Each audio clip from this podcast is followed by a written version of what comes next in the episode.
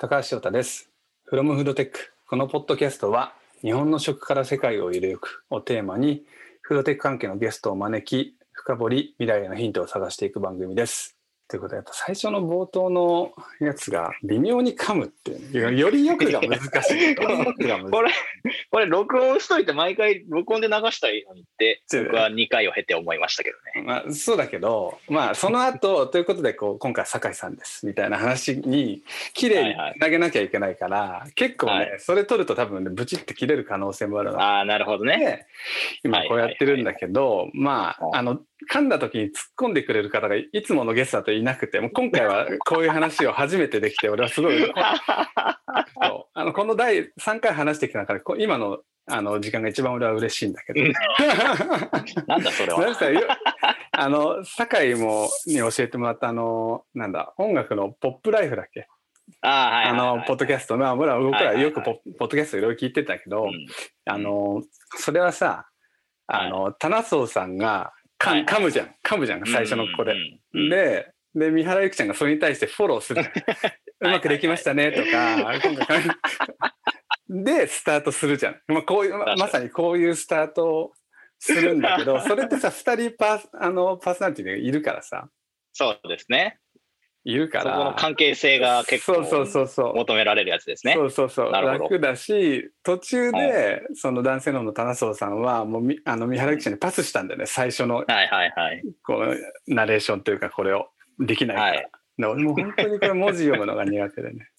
っていうね。ってことは、これ、あれですね、次回以降の人は、あの、フォローよろしくということになるということですね。多分ね聞いていただけると思うのでフォローお願いしたいという話、はい、すいません。どうでもいい話でしたけれども。はい。で、えっと、第3回はですね、えー食のデータはどこが制するのかという話をすることで、今後の食料機へのの未来をちょっと、あの展望を話していきたいなと思ってますと。でまああのおそらく前提として、えーどこか、えーまあ、1社ないし2社が個人一人一人が食べてる、うん。何を食べてるのかっていうようなきっとデータを取得してで、まあ、その人が食べたいものとか食べたい量っていうのもちゃんと把握をして、であなたにこういう外食がおすすめですよとか、まあ、家で食べるご飯こういうものがおすすめですよっていうのをやると同時に通販とかもやっていくというようなプラットフォーマーといったらいいのかな？が、うん。もう本当これはあのウィナーテックスオールというような形でどこかが制するっていう未来が、まあ、そんな遠くない先に来るのかなと思っていてでそれがうんどこが握る可能性が高いのかっていう話、はいはい。であとはまあその後もうその大きいプレイヤーだけの話をしててもいろんな企業さん参考にならないと思うのでじゃあそうなった時に、えー例えば、えー飲食店さんだったり、まあ、食品メーカーさんだったりっていうのはどういう戦い方をしていったらいいのかっていうような話を、うんできればなと。まあこれはなんていうかまあ酒井は今回何にも準備してきてもらってないんだけどまあ普段の普段こういう話を雑談でよくしてるので、まあその普段してる雑談をまあこの場でできればなっていうような感じの度感なのことなのでまあまああの、はい。準備してないところはちょっとご了承いただきたいんですけれども。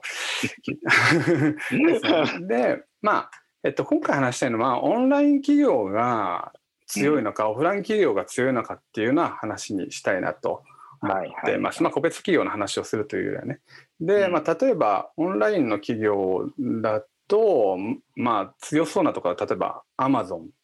うん。は、まあ、間違いなく強そうだよね。まあ、う EC ん。で食に関しても誰が何食べてるかっていうのをきっとうん。一定今すでに持っているし、うん。あと Amazon フレッシュというものもあるし、あとはオフラインの、えっと、Amazon Go か、えっと、コンビニも、えっとはい。手掛けているというところで、あのあと物流もある。うん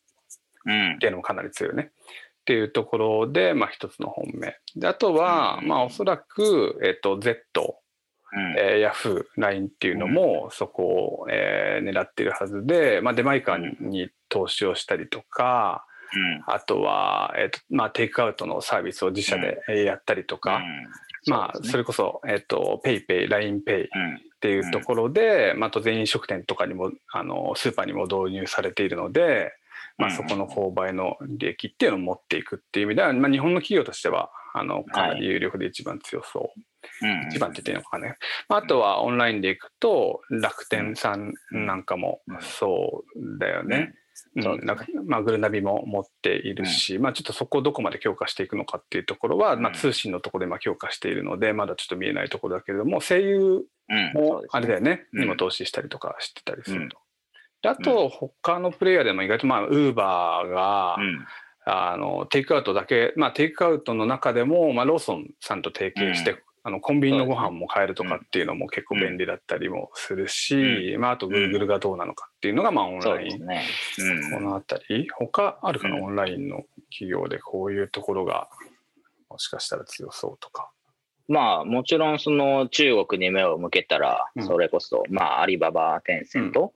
とかがまああったりする。し、まああとはこうリクルートさんとかもこう日本だったら幅広くいろんな事業を展開しているので、うん、まあ、抑えてくるんじゃないかなっていうのは思いますね。あそうだね、そうだね。うん、そうだね、ペイメントのところもやっているし、うん、まあそうだよね。うん、確かに、確かに。で、えー、っと一方でオフラインの企業だと、えーまあ、セブンダイは、まあ、今あのコンビニ、まあ、あとはヨカロも含めて、ね、今現状でいくと多分一番あの、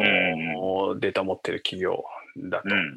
思うし、あとはファミリーマートさんなんかもかなり DX 力入れて、まあ、経営体制も変えて、いろんな、えベンチャーを買ったりとかしてやっているし、まあ、ローソンさんもそうだし、イオン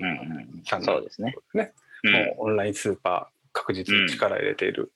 ところではあると思うと、うん、まあ、オフラインの企業でいくとこういったところなのか。な、ね、まあ、他にも結構オフラインだったらもしかしたらあるのかもしれないけど、まあ、こういった企業がまあいるという中で、まあ、オンラインの企業がまあそこをデータを制することができるのか、オフラインの企業なのかっていう話をしていきたいと。で、まあ、前提として今まで例えば、えー、金融はもう完全中国でいくとアリババがはいはい。ね。まあ、アリババテンセントあたりが制しちゃって、こう完全オンライン企業が制したと。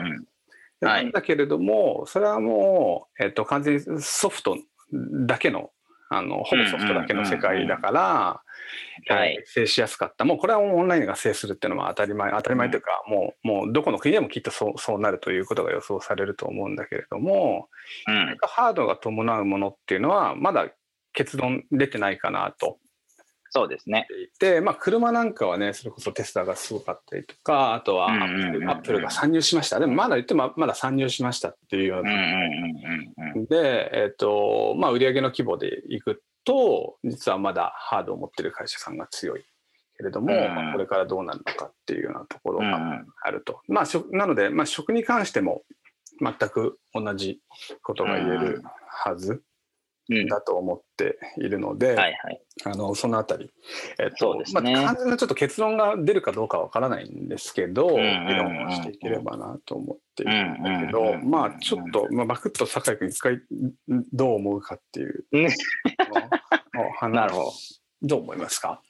そうですね。だから多分食っていうのが結構こう特性としてまあオフラインだけじゃなくて最近の流れとしてオンラインのところ、まあ、デリバリーだったり EC だったりっていうところをちゃんとこうキャッチしていかないと全部のマーケット取れないよねっていうようになったっていうのが一つ、うん、と、まあ、あとはそもそも内食、中食、外食っていうような、まあ、3つの、え食がありますよっていうようなところがあるかなと思っています。うん、で、結局こうデータを活用したあの事業展開っていうことをするんであれば、うん、まあこれはあのよく言ってるように、あの全部のシーンをちゃんと抑えないと、こうちゃんとデータを生かしきれないっていうようなことがあるんじゃないかなと思っていますと。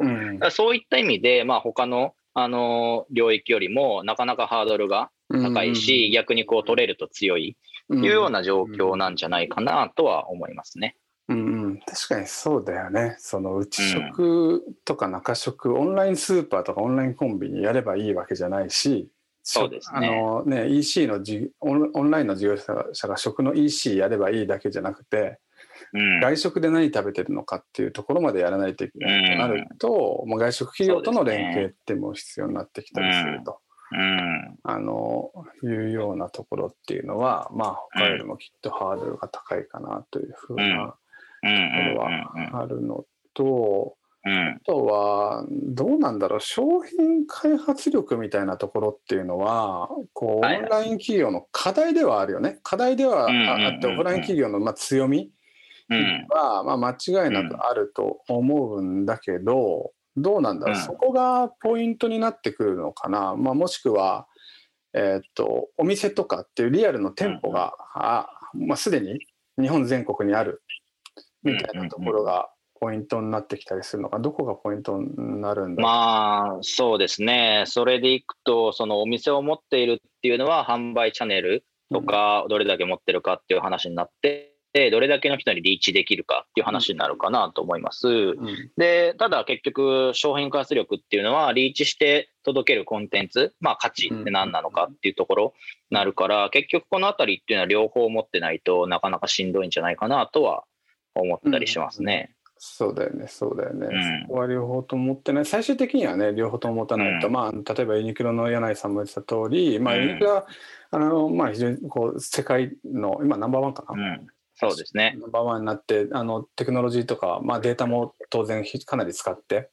あのそこまでいってるけれども、えっと、データだけでは、えーうん企業は大きくならないっていうことをやっぱ明確に言っていて、まあ、ユニクロはもう明らかにあの品質がいいものができてるっていうところが、まあ、コアな強みとしてあるからこそあそこまでいってるっていうのは、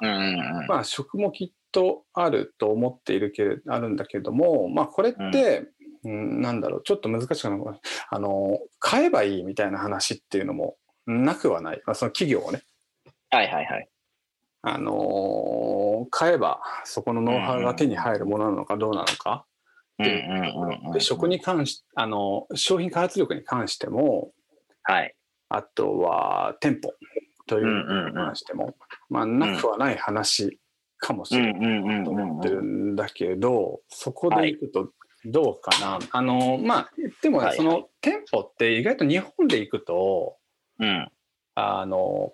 買えばいいとか買わないとそもそも場所がないっていう問題はうんうんうん。あるみたいまあそうですね。あるよね。うんうんはい。もうしあのコンビニもあとはスーパーとかももう出店する必要がないみたいな話うん、そうですね。すでにオフラインの企業でも言われていることだから、うん自社でやれるやれるものではない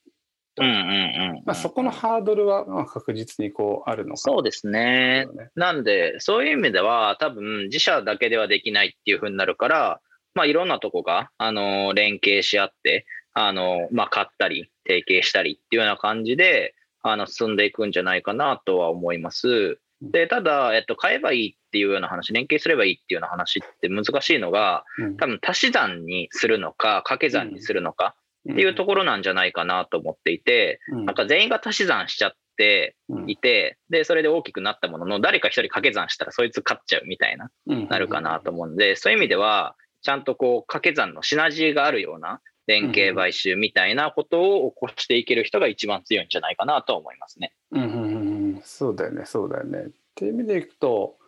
まあ、あのよく言われるのがオフライン企業もオフラインの今、店舗があることが強みではあるかもしれないんだけれどもそのままだときっと掛け算にうん、そうですね。うん。にならなくて、えーオンラインで、えー売っていくというかオンラインを前提とした店舗うんうんうんうん。どう作り変えることができるのかっていうようなところっていうのは、うん。まあ、オフライン側のこうおポイントであることは間違いないうんというような気はするよね。うん、ただまあ、ううん。んそうそう。商品開発力っていうのはあんまりあのサッカーがそこフードデータバンクのうち担当じゃないからあんまり商品開発のことが入ってないかもしれないけれども結構、あの入ってみるとまあなんていうかこれはデータだけでは解決できない並々ならぬそこにあるというか。うん。うんまあ、例えばセブンイレブンさんでいくと、まあ、これは公開されてる情報だからあれだけどいいいと思うんだけど、レタスをシャキシャキにするのにうん。ずっと温度を保ち続けるでそのためにトラックも変えて倉庫も変えてレタスをここに運ぶのに、まあ、全部ルールがかなりちゃんとあってっていうのをいろんな食材でそういったことをやってるっていうのはこれはデータでどうにもなどうにかなるものでもないし、そこまでできる企業さんって、まあ、さっき買えばいいって話をちょっと安直にしたけれどもあんまりないし、そもそもそういった企業と提携できるのかみたいな。自社でやると相当ハードな部分だなっていうところはあるので、うん。まあ、そこはあの長期的に見るとどうかわかんないんだけれども今は間違いなく大きな強みになっているっていうのはそうですね。あるという意味では、まあ、オフラインの企業の強みっていうのは間違いなくうんあ。るかなとうんうんうんうん。ところはそうですね。まあこれは本当にどうなるか結論はなかなか出すのは難しいと思うんだけどまあ多分きっとどこかは制して、うんで最終的にもう本当に一人一人の食べたいものを、まあ、健康管理含めてやっていって、で情報も提供するしご飯も提供するみたいなことになっていくと思うんだけど次その中小の企業が。どうしていったらいいのかみたいなところっていうのは何かうん。アイデアがあれば 欲しいなと思っていてもうなんかミナティクスオールでもうめっちゃ制しちゃいますみたいなね、あのアリババみたいになっちゃいますみたいな、はいはいは。ないったうんらそこに完全制されるのかっていうと、まあ、きっと実は違うと思ううん。そうですね。うん、なんかそその中で、うんはいはい。企業がだったら、うんどがやった方がいいこととか。うんうんでうん。まあ、そうですね。なんか、それでいくと、まあ、同じようなことって、なんだろう、あの、小売 EC で、例えばアパレルとかでも起きてるんじゃないかなと思っていて、うん。こう圧倒的に強いユニクロとか大きいところがある中で、それでもこう D2C で、まあ、ちっちゃいブランドっていうのが出てきますよって話はあるかなと思っていて、まあ、あの、どっちが優れているっていう話ではないものの、あの、大きいところで、こう、満たしきれなかったユーザーへの価値提供っていうところを、こう、突き詰めてやって、ちゃんとこう、まあ、あの D2C だったら、あの、買ってくれるユーザーさんとの関係性築いていけるっていうのは、あの、まあ、ちっちゃいからこそできる速度感だったり、提供価値なんじゃないかなとは思うんですよね。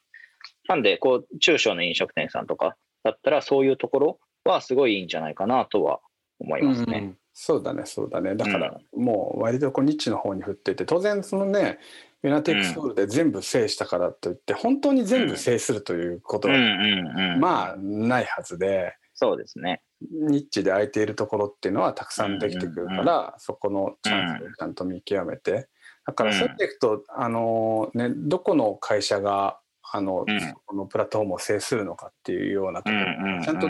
注視しながら。そうですこの動ね。きとちょっとあえて逆行するトレンドと逆行するような動きをうん。をできるかどうかっていうようなところがうんうんうん。一つポイントになるのかなそうですよね。うん。うんとあとあるのは例えばアリババの LST の話じゃないけどあれによって地方のパパママショップまあ小規模のお店っていうのは、うん。無償もしくは非常に安くテクノロジーをうん活用できるっていうメリットまあ確実にあるよね。うんうん。まあ、ちょっと LTST をちょっと解説すると、説されるのが得意そうだな。それは、うん、まあまあ、そうそうですね。あの、まあ、アリババが提供するツール使うことによって、あの、まあ、そのお店で、こう、アリババのデータを使って何を置くと、あの、一番売れるのかっていうのが分かる。うんし、まあ、逆に、あの、どこで何が売れてるのかっていうのがアリババ側としても分かる。うんでまあ、それって結局、こう、両方にとって、うん。あの、まあ、売り上げの向上するような仕組みになっているかなとは思いますし、うん。まあ、これってあの日本だったらあの飲食店と、まあ、大きいその食のあうん。の会社とっていう関係でできるんじゃないかなとは思いますね。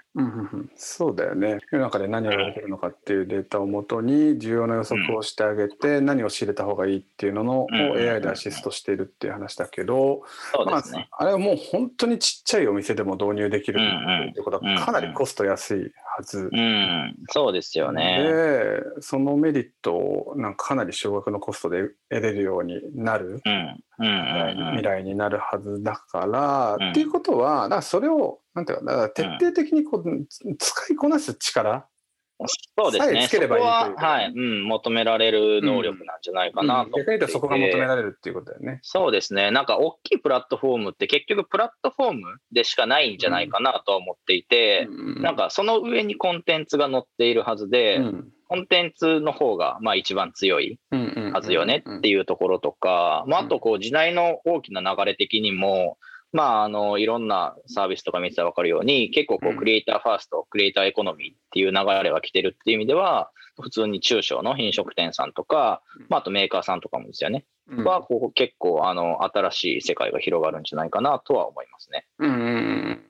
まあそれなんか逆説的に言うとというかあのプラットフォーマー側のビジョンはやっぱ非常にじ、うん、重要。まあそうですね、うん、それを、まあ、アリババの場合開放しているから、うん、そういうふうに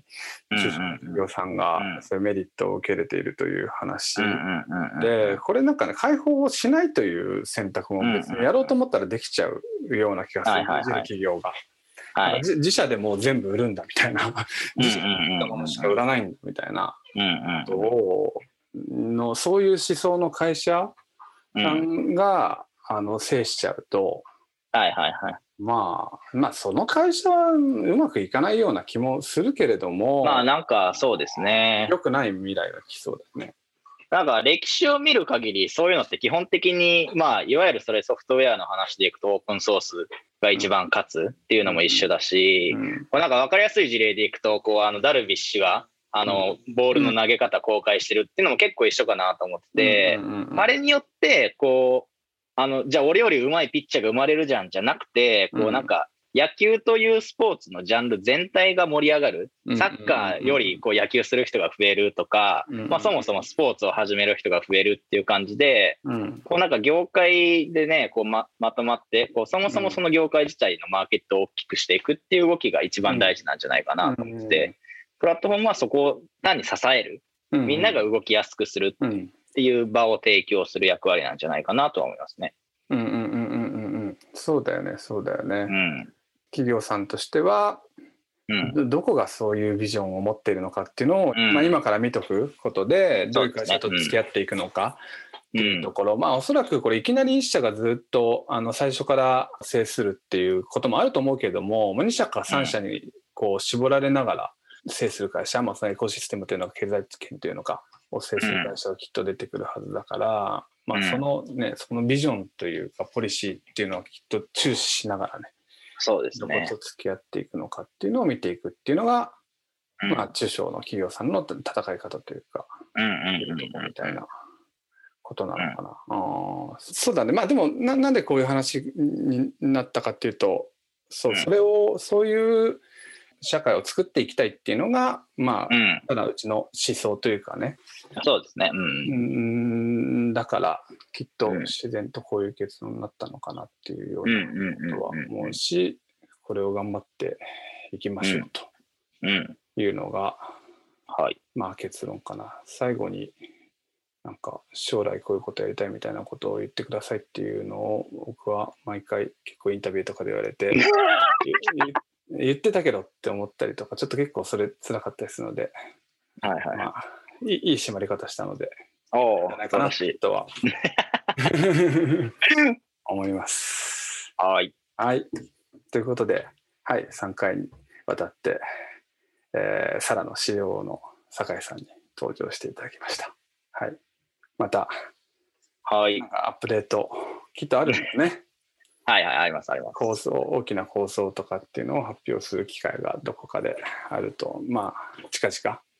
はい。と思うので、その時にそうですね、ぜひ話に来てもらいたいなと思います。はい。ありがとうございます。ありがとうございました。はい、ありがとうございました。